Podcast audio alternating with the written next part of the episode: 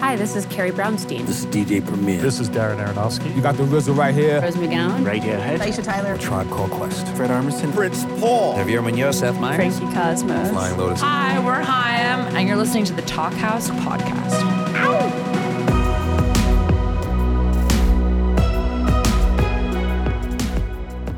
Hello, and welcome to the Talkhouse Podcast. I'm executive editor Josh Modell.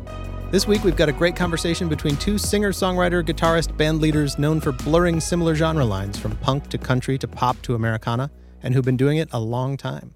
Mike Ness is the frontman of legendary band Social Distortion, which started out in the LA punk margins way back in 1978 and went on to sell millions of records over a lengthy career.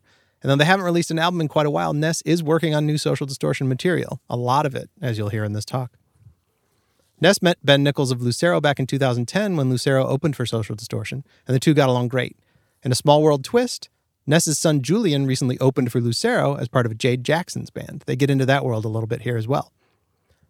Lucero recorded their 10th album during COVID lockdown, and When You Found Me was released in early 2021. It's a slightly mellower Lucero on display here with some 80s styled synthesizer, think Tom Petty synthesizer, not Human League, in the mix. Check out a little bit of the song Back in Ohio.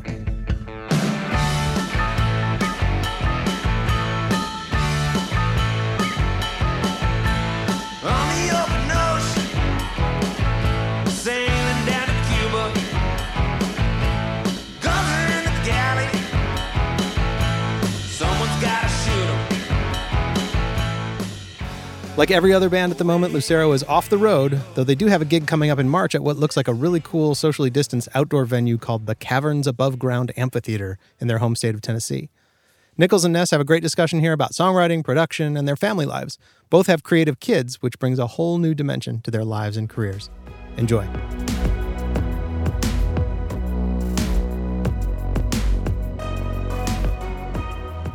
How are you, Ben? Man, I'm doing great, Mike. Thank you very much for taking the time to talk to me. Oh yeah, no problem. I, I sorry about the uh, delay. And Oh no, it was the holidays. I was stuff was nuts for me um, here at the house. Even with the lockdown and the COVID and everything, I'm still crazy busy it's good to be occupied during this time. I think. For sure. Um, and yeah, we've been, we've done a good job of keeping busy. We got that new record. It just got released on Friday. I'm real happy with it. Uh, good. Um, it's a little bit different than some of the stuff we've done in the past. In what way? Uh, we use synthesizers on it. Okay. I kind of wanted to go for a little bit of that 80s radio Sure. kind of vibe. So that's kind of that's throwing some of the Lucero fans for a loop. But it, at its core, it still sounds like a Lucero record. It's just got a few new They'll sounds on it. it. They'll Uh, it-. Yeah. They'll mean, they'll come around. Um, but no, it's been fairly positive response so far. Now, mhm, personally, personally, I'm I'm I'm real happy with it. I'm Mhm, glad it's good, finally good. out. good. What have you been up to lately?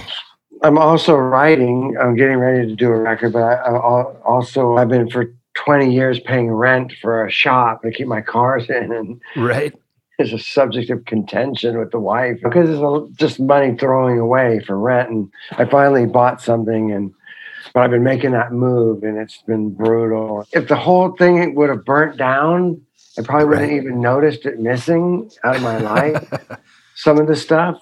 Right. Then I, I here I am schlepping it again from one house to another, and Well, you're Yeah. a pretty big you're a pretty big collector, right? some people call it collecting, some people call it hoarding. you right. know. Right. and you don't really realize it till it's time to move it.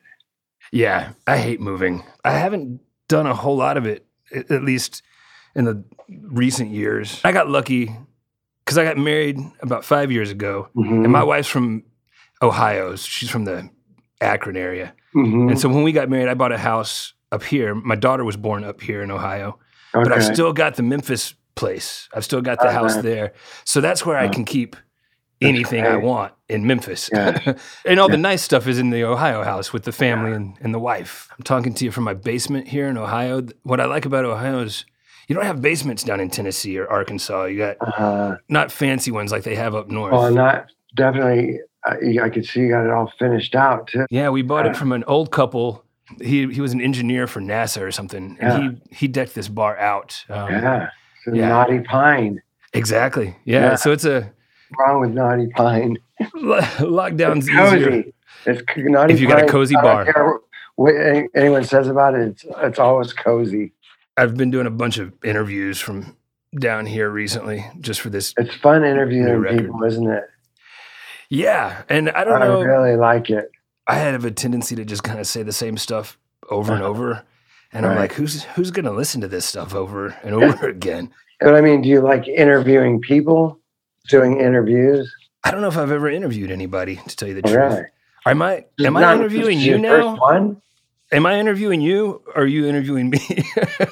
doesn't matter. I don't think it matters. We're just having a phone call, which I haven't talked to you in a long time. Yeah, it's been a while. I think our tour that we did that y'all took us out in maybe 2010 or something like Yeah. that. It was a, it was a long time ago. Yeah, yeah. I've talked with John a couple, Big John a couple times. Just Uh, John C. back in Memphis. yeah. Well, you and you guys took Jade Jackson out, he would give me reports, and That was really fun. I thank you so much for doing that. They that they had the time of their lives on that. So your son Julian's in that band with Jade Jackson. yes, And yeah, they went on tour with Lucero. That actually, I think that wasn't too long before the lockdown happened. We were out with them, yeah, but it was a good match for the band. Uh, we really were a big fan of their stuff. Maybe they learned a little bit from us, uh, for better or for worse. I know they did. When you're that young, going out for your first, and you're with a, a seasoned band, it's just like school. Totally. Yeah, school. We went through the same thing. There was a band called the North Mississippi All Stars, another Mhm. Memphis band. They were uh, Jim Dickinson's kids. You, Okay. you heard the name Jim Dickinson. He's a producer. He worked with Big Star in Memphis, and he did one of the replacements Okay. records. Um, But he was well known around Memphis, and uh, his kids were in a great band called the North Mississippi All Stars, and they were a couple years ahead of us, and they were playing to pretty big crowds. Mhm. And they took us on our first tour. They're in the tour bus, and we're in the van trying to Yeah. keep up. And um, you learn how much you have to work out there. Yeah. But um, all the Jade Jackson kids were they were great, and you produced their record, didn't you? Yeah, both of them. Both of them. How, how much production stuff have you done in the past? Not a lot, but I really, really enjoy it because it, it's just like you're coming from the outside of the circle and you, you can just see things in that artist that they don't see in themselves. And that's the lesson I learned from the producers I've worked with. You know, I mean, at times they pissed me off and, Totally. and telling me keep writing and but that was some of the best lessons I ever learned was just, just like dig deeper and get get to deeper levels. For sure. You know, whether it's whether it's the writing, the lyrics, or the or the actual performance itself. We kind of had an experience like that. We worked with a guy named Ted Hutt, kind of in the middle of our career, I guess. Up Mhm. until that point, we'd just been uh, we did we we didn't really have producers at first. You're just kind of doing it all on your own. sure, And then we had some guys that were just pretty hands off. You'd just go in there and you'd be like, "Was that good? Should I do it again?" They're like, "Sounds fine to me." And you're like, "Okay." Um, but Ted Hutt, he did a the 1372 Overton Park record with us, and a Uh-huh. couple more. And working with him was like going to boot camp. He like Oh. really put us through our paces, sure. especially with the performances. Just really trying to lock those in. We'd been pretty loose before. He was the first guy to ever come to rehearsal before we went into the studio. So he's like, he's like, man, try that verse. That verse is your chorus, and then write me a new verse, Right. or that bridge is your verse, and you're switching stuff up. And I'm like, I've had this song for four months. What am I? Okay, fine. Um, I know. and yeah, yeah. that outside perspective is is tough to. Yeah, you can't get there on your own sometimes. I've never done any production. really fun, dude. It's like you're steering this little this ship. Very fun, yeah. And you just get this focus too, this laser focus, and I was like, man, I don't know how Ted Hutt is listening to our songs over and over and over again. Like once I've sung them and played them, and I've heard it- I've heard the playback once or twice and done a Yeah. little mixing. I'm like, okay, I'm finished. But the producer's job is to go in there and really fine tune it. I don't know if I have that kind of a attention span, but no, good for you, man. That's Yeah. uh, the Jade Jackson records sound great. thank you. Yeah, it was a lot of fun, and and you you definitely learn from that. Even though you're just producing, you're trying things. A lot of it is experimental. It's like, oh, I'm going to do that. I like that. And that's the fun part about recording and music kind of in general is that experimentation. When you don't know if something's going to work and then it clicks all of a sudden and you're like, oh, yeah, that does work. Not sure. Not sure. And then, that one day you just go, I'm sure. Oh, yeah. and that's what makes rock and roll ah, so much fun. Um, Yeah. I remember way back to when I was 14 years old and you're playing with some kids. The kid down the block has a drum set and another Right. kid has a guitar and I was playing bass. Uh-huh. But just getting together that very first time, I mean, we were absolutely horrible. But just hearing that bass guitar with the drums and the drums with the guitar, and you're like, oh my God, this is how they do it. Oh, this is amazing. Yeah, I know. I remember and you're hooked. I remember just like there would be parties going on on a Friday night, but I, I, I would, if I had the choice to jam with a drummer that night, Yeah. That's where I was. That's kind of how I know. Me and Roy Berry, my drummer, Roy, Mhm. like just the two of us will get together. Yeah. And I'll maybe have some guitar parts. And if we can make that work, like if Then he can come uh, up with a good, yeah, a good beat I'm, or a I'm unique kind beat. of the same with me and Hidalgo because it's really stripped down. Uh, when I was doing these uh, pre-production last year, you know, I felt bad because I was kind of excluding the bass player Right. and the keyboard player and even Johnny for a little while. It was it was just me and Dave for a couple weeks, and but it's just because I really needed to just hear the kick, snare, and the guitar, and Yeah. just see if it was grooving. Plus, it's when I really groove when the bass Exactly. other guitar player come in. And you can kind of adjust your guitar parts as necessary real Yeah. easily because nobody else is trying to keep up with what notes you're playing. So you can change the parts around, Sure. rearrange them. Yeah, Yeah, I, that's that's exactly how I like to work too. If I've even it down with tracked that way before. I've, We I've do too. Tracking too, with just me and the drummer. Really, because it's the foundation. and it's real clean. And like you said, you can just kind of hear what's Yeah. going on. You can hear all the open space that needs, what needs to be filled in, what doesn't. Yeah, totally. Getting together with your drummer is a Yeah. whole lot of fun. It is. Yeah. And then you can kind of figure out how the vocal patterns lay o- over Yeah. everything. And yeah, that's kind of been our our method. The tricky part with the new record, like I said, we use the synthesizer some. Mhm. And I think that kind of started with my little brother is a movie maker. He's a filmmaker. Mhm. I don't know if you've seen any of his stuff, but he writes and directs I movies. I don't know. He made um, Mud with Matthew McConaughey and Take Shelter. And the last one he made was uh, Loving. Okay. But um, he's doing real well. He's real talented. And he's used a little bit of Lucero stuff in each one of his films, even if it's just like the closing credits. Uh-huh. But I love his soundtrack guy, the guy that does his soundtracks, David Wingo. That's skill set, isn't it? It's a whole different ball Yeah. game. But I was just messing around just on GarageBand in the basement with a little Right. keyboard and different sounds and trying to do like movie cinematic Sure. type stuff. Right. So I kind of had that stuff laying around for years. And then it came time to make a new Lucero record. And I tried to transform those cinematic things into Lucero songs. I guess part of it was I had so much time by myself. Like usually we get together with the guys and you, yeah, you get together with Roy and you jam. But this we we couldn't rehearse because we were in lockdown. So I took these other things and kind of started from the keyboards, which is something I'd never really done before Yeah. we were coming at it from a different direction.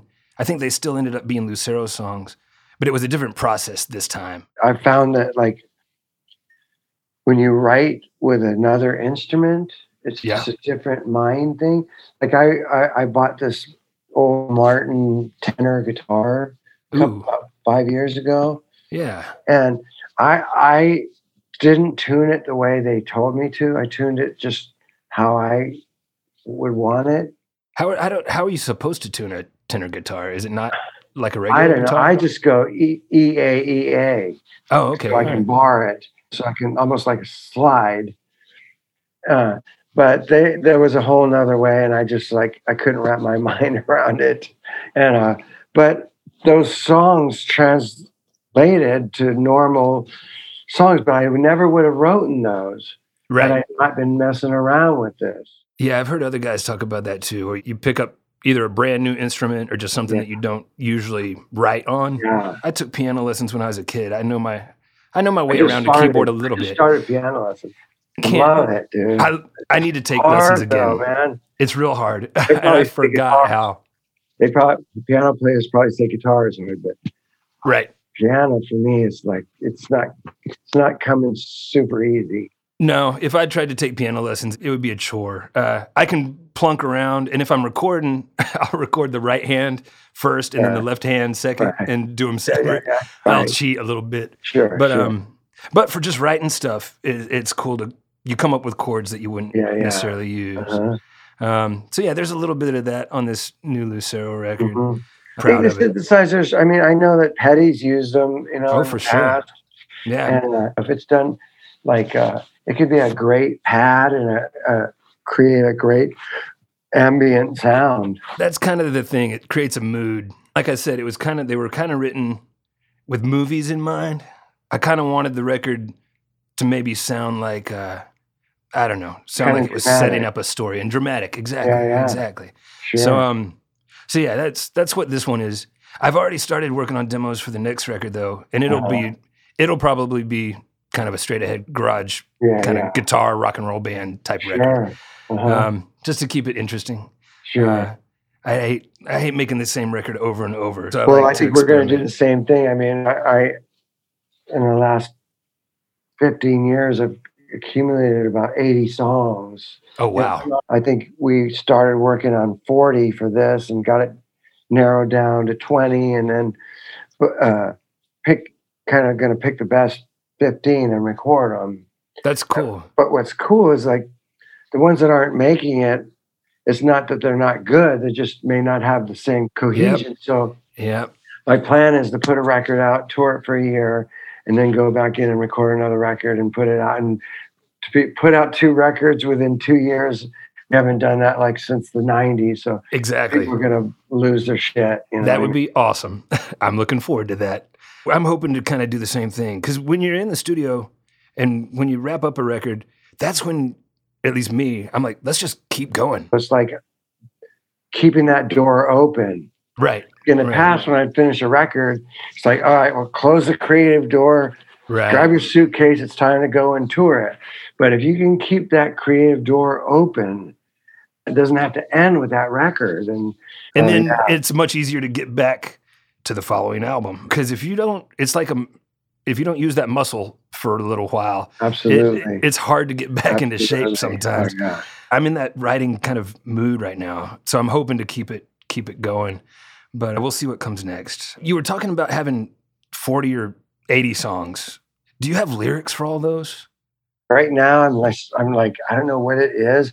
I'm listening to the songs over and over again, but I'm not writing any lyrics. That's what But I do. like- I kind of got to go through that process because it's like the song has to remind me of something, or maybe I'll think of the premise as I'm listening to it. But I gotta just listen to it. I got a list of like provocative titles or one-liners. I that do the same thing.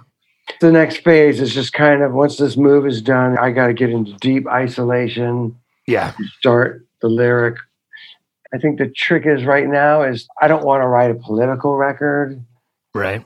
As a matter of fact, historically, I, I, I don't write politically because it's not my wheelhouse.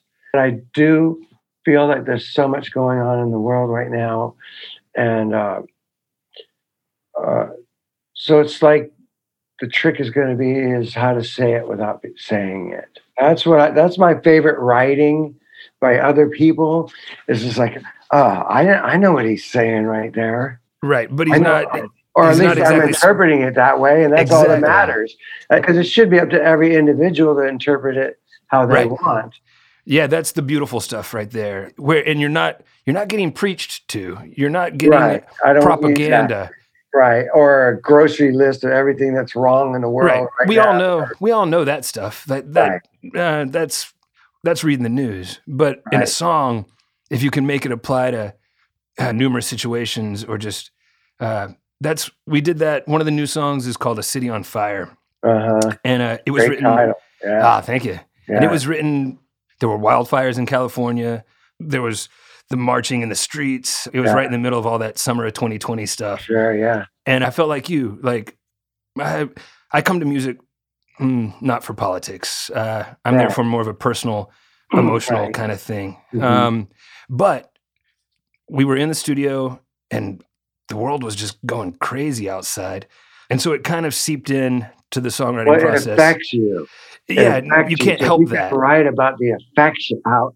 That's so accurate and honest, and it's not preachy because if it's affecting you that way, it's going Right. to be pr- more than likely affecting this person that way. I went through four or five different drafts Yeah. of those lyrics. And Isn't that I- fun when you're writing uh, and you got a full trash can oh, 100%. crumbling up? I mean, I still write on Yeah. paper, crumble it up, Yeah. throw it in the trash. That's how I know I'm working. Yeah, that that song especially because it did start off a little heavy-handed, I guess, Mhm. and then you refine it a little bit, and you and Yeah. then you can you can find this word to replace that word, and Right. this line take this line out and replace it with something, and it makes it a little more subtle. I think the song kind of captures that intensity and that mood, Mhm. kind of being surrounded by flames and kind of Sure. not sh- not sure if you can find a way out of this Right. circle of fire. I think I got it where I want it, um, Uh. but it definitely took a refining process to get there. And I, I don't want anything to be too preachy or heavy-handed. But yeah, you're right. It affects you, and it it works its way in there one way or another sometimes. Yeah, yeah, yeah. And I have a feeling the world's not going to get any less crazy between now and when you when you get in the studio again. Well, one of my notes I wrote is the world's not getting better as it's as time goes on. That's and that's hard for some people to reconcile. We started off as cavemen, and it's just been a steady progression forward ever since then. Right? that's not exactly necessarily how it is. Yeah, I do this. I mean, I try to stay informed, but at the same time, I feel like I'm just doom scrolling. right. You know, It's a this isn't this isn't uplifting me in any way. Or it's a tough balance. you read about this stuff, and it's just hard to believe that this is just. I don't know if it's just a murder in this town, or this going on here, or this, or Right. guy cuts off his wife's head or something, and like, like what the fuck, man? Like, what's going on? It's an information overload. Um, everybody knows much more about what's going on anywhere uh, all the time now, just because Yeah. it's a 24 hour Sure, news right. thing. You got to kind of protect yourself from that. Um, but yeah, you still want to know what's going on. And Right. uh, it's tough. I, and that's and the, the thing is, that's what music's always been for me. It's kind of like a retreat from that, Or an Um, escape, yeah, an escape yeah. from that. right. Um, And I can just go into these records and songs that I love that take me someplace else. Sucks right here. I, I need to go to a better place. Since I was four years old, I think that's what Yeah. music's kind of been Oh, for me me. too, dude. I mean, Um, that's that's exactly the age for me where I literally discovered music, and it this took me. Didn't matter what was going on at home. Right. I got this magical place I can go to Oh man. and escape it all. I remember my dad had a bunch of 45s, um, and I had like a little kid record player, but I would put on something like the cheesy stuff is what got me right, like Rockin' Robin or Rock Around the Clock, Sure, like that sure. 50s stuff. Yeah, yeah. And that's, I was like, I don't know what this is, but I like it. I want to do this. I was four or five years old. I was real, real young. I've always liked that era of music ever, ever since. It, this is, sounds cheesy too, but that you remember that movie La Bamba that came out oh yeah, um, in the 80s? Ah, that's great. Like I bought that soundtrack, and that that introduced me to Los Lobos. That Right. introduced me to uh, Bo Diddley. It's funny how like it's kind of a cheesy '80s movie, but it even that living in Arkansas, you're just you're working with whatever you can get your hands on, um, and whatever you can find. It's funny how much something like that can affect a kid. Yeah, yeah. No, I, I remember seeing Woodstock, and we had Yeah. the, we had the album at the house around the house, and Yeah, and uh, just. Uh, but then, so my that was my mom's side more was rock and roll. But then I watched Hee Haw with my dad on Sunday nights. Oh man, yeah, I remember Hee Haw. Oh, Hee Haw. man, I was growing up in Arkansas, so that was Uh, Hee Haw Yeah. might have been a little a little too close to home for, Yeah. for me. At the time, I couldn't stand Hee Haw when I was a kid, mhm. and then you you find your own kind of musical tastes and and, Sure. and paths. But But then then- you go back, you, you realize that stuff was like, ah, this has got something. You're like, oh wait, Buck Owens was on Hee Haw. Oh, all these great Yeah. musicians, Yeah. talented people were a part of that. And you're like, oh man, I didn't realize that's what I was, you know, seeing at the time. I think that kind of works the same for everybody too. It everybody goes through their, I don't know, Sure. their their phases of discovering Sure. new stuff and rediscovering old stuff. I was 17. I couldn't get through a 10 minute blues song. Right. You know I mean? Was I don't have time for this. I mean, I like Muddy Waters, but I don't think I can. I got, you know, I want to just give me some Ramones. But Yeah. then you go to that for a while, and then you just like, you get back into it, That's the good thing about music is it's always there, just kind of waiting for you to, you know, revisit. Exactly, and it, Yeah. it's there when you need it. If you don't need the the fast punk rock songs right now, there's this whole other option over here. Yeah. And then when you need the fast punk rock stuff again, it's it's there for you. So exactly. that's part of the beauty of it, I guess. Yeah. I don't know. And now I'm trying to. I got this little girl, uh, my daughter Izzy. She's 4 Uh-huh. now. Four. I had It's your only tea- one. My it's my only one, but I got two uh, teenage stepdaughters as Okay. well. So So we got a, you got a lot of estrogen in our house. uh, Growing up with my wife was, she had two boy. We had two boys and Right. me, so she was surrounded by testosterone. Yeah, no, it's the opposite for me. It's Yeah, all yeah. it's all women, and um, from the ages of yeah four to uh, whatever, and um, but I love it. I'm having more fun than I've ever had. I, I have an uncle who, ha- who was this. So I, I have this picture and vision in my mind, of him having to meet the, the teenager's boyfriend. Oh, it's just like having that. And my uncle's crazy. So I would hate to be one of these kids. Kids having to meet him because kind of like a cross between Mickey Rourke and Jack Nicholson. Oh my, that's horrifying. Yeah, you know. Uh, and uh, so uh, I also imagine what it would be like if I was the dad interviewing th- those kids. And I can't imagine what it would be like showing up and having to having to having to meet my girlfriend's dad, Mike Ness. That would be a that could be. I'd be like, man, I love you, honey, but I got I gotta go. I uh, I don't. Uh, you could be an intimidating guy, I think, possibly um, to a, at least to a well, if I had a girl, I would. to a young suitor. Yeah, But you had boys, um, so it was different, I guess. it was different. Yeah, Yeah, I mean, I was still very protective of them, but of course. didn't have to worry so much about that.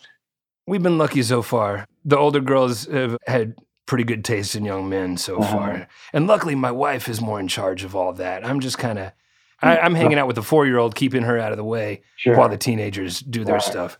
And um, we'll plug in the microphone. The four year old loves the reverb on the microphone, the little PA downstairs in the in the practice room in the basement, Uh-huh. or she'll bang on the drums, trying to have trying to let her know that she can play sure. play those instruments anytime she wants. Um, No, that's a great gift to pass on. And I, I remember when the kids were growing up, and it's like, I don't know if I want them in this business, man. It's this is a tough. Uh, it's tough on the marriage. Like, if you're being consistent out on the road, that Yeah. means you're being inconsistent with everything at home. It's true. It takes a strong woman, and it takes uh, it takes a lot. And uh, I just didn't know that I wanted my kids in this business. But when I saw Julian perform his first couple times, it was like that I just couldn't deny. It just it's like this is Right. what he was meant to do. I have to I have to support this and. Other cool. son's an artist, so same thing. You just want to support him. Julian started with the saxophone when he was about ten All right. Yeah. he was taking uh, uh, lessons from Jason Freese, who plays with Green Day. Oh wow. All right, Okay, cool. and uh, learning jazz. But Right. then I would get together with him with an acoustic guitar and just play a rock and roll thing. right. And rock and roll is half the notes right. jazz.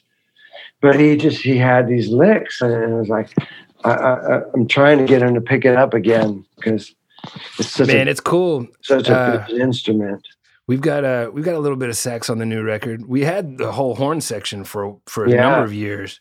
It's fun. It's rock and roll, and uh, and you don't see a whole lot of horn sections. Um, but yeah, we had Jim Spake, the saxophone player, come in and play a big sax solo on one of the songs. But um, but yeah, that makes sense with Julian. Like an instrument like the saxophone, once you kind of understand how licks fit into the song, yeah, you you can then kind of once you pick up the guitar, you kind of Right. already have that Yeah. instinct, and Mhm. so Yeah, no, I think I don't know what kind of instrument Izzy will pick, but um, I want her to pick up something, and it can be anything because then she can always change. And it, the skills you learn in one instrument, you can kind of apply those to Yeah. Anything you want to do. hmm I'm kind of hoping she lets me her dad be her drummer for a little bit because I've never played drums. I'm really not a good drummer, Right. but maybe with a six year old or a seven year old, You'll be great. I, yeah, that's kind of what I'm thinking. it's maybe Yeah. we'll, we'll be on the same Yeah. kind of level. I'm hoping she'll let me be in her band. I don't know. Yeah. I'm sure she will. Yeah. The fatherhood thing for me is, eh, I don't know. I think you were talking about when you're doing your thing on the road, Mhm. um, you're focused on that. And if you're doing that like you should, then yeah, you're kind of neglecting things at home. sure. And if you're taking care of stuff at home, maybe you're neglecting the career. yeah, and it's not that you're neglecting, but you just it's a, you can't be in two places at once. True. know? That's a better way of saying and, it. And you know how how all consuming being on the road is. It's like, I mean, if you don't spend your whole day getting ready for that show that night, It's true. It, it's hard to divide your attention and time, uh, use your time for anything else other than just getting through that performance. I didn't get married till I was 41. Being at home was never that important to me up until sure, recently. right, the tour to end when you're when you're, Yeah. oh, but it's just you. But it ended up not being the, it started getting a little, it's not the healthiest way to live sometimes too. no, If, it could be empty, and you it's can fill those hours with, with stuff that's you not, because eventually that couple thousand people uh, that night have to go go home, it's and then you're and then you're kind of left with yourself.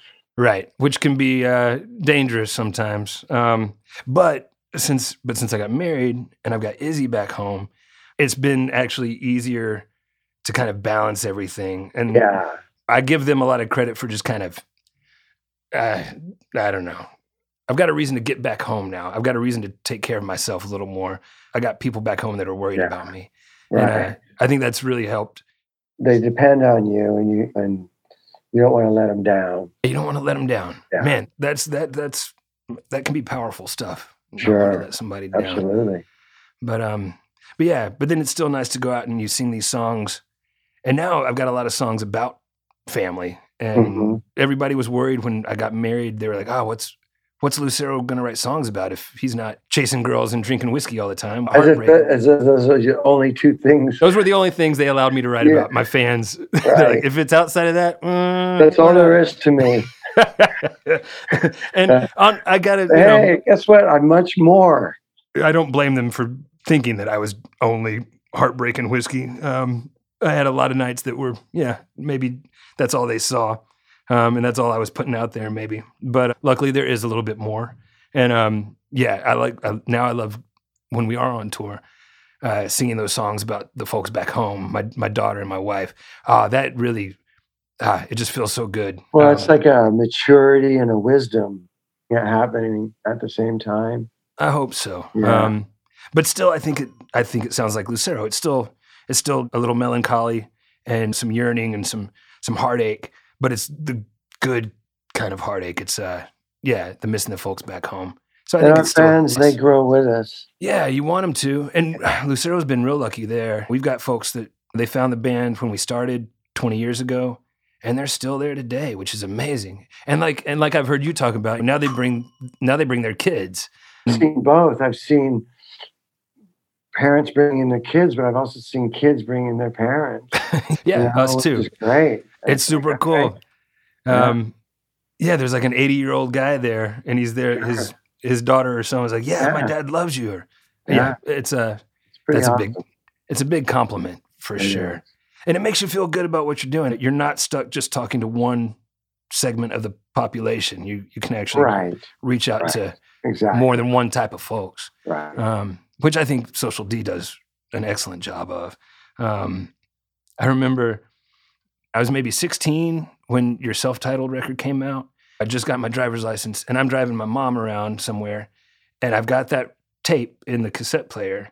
And she's eh, she's not sure what she thinks about social distortion. right. But and she grew up in Altheimer, Arkansas. It's kind of Right. southeast Mississippi Delta, all cotton fields and stuff.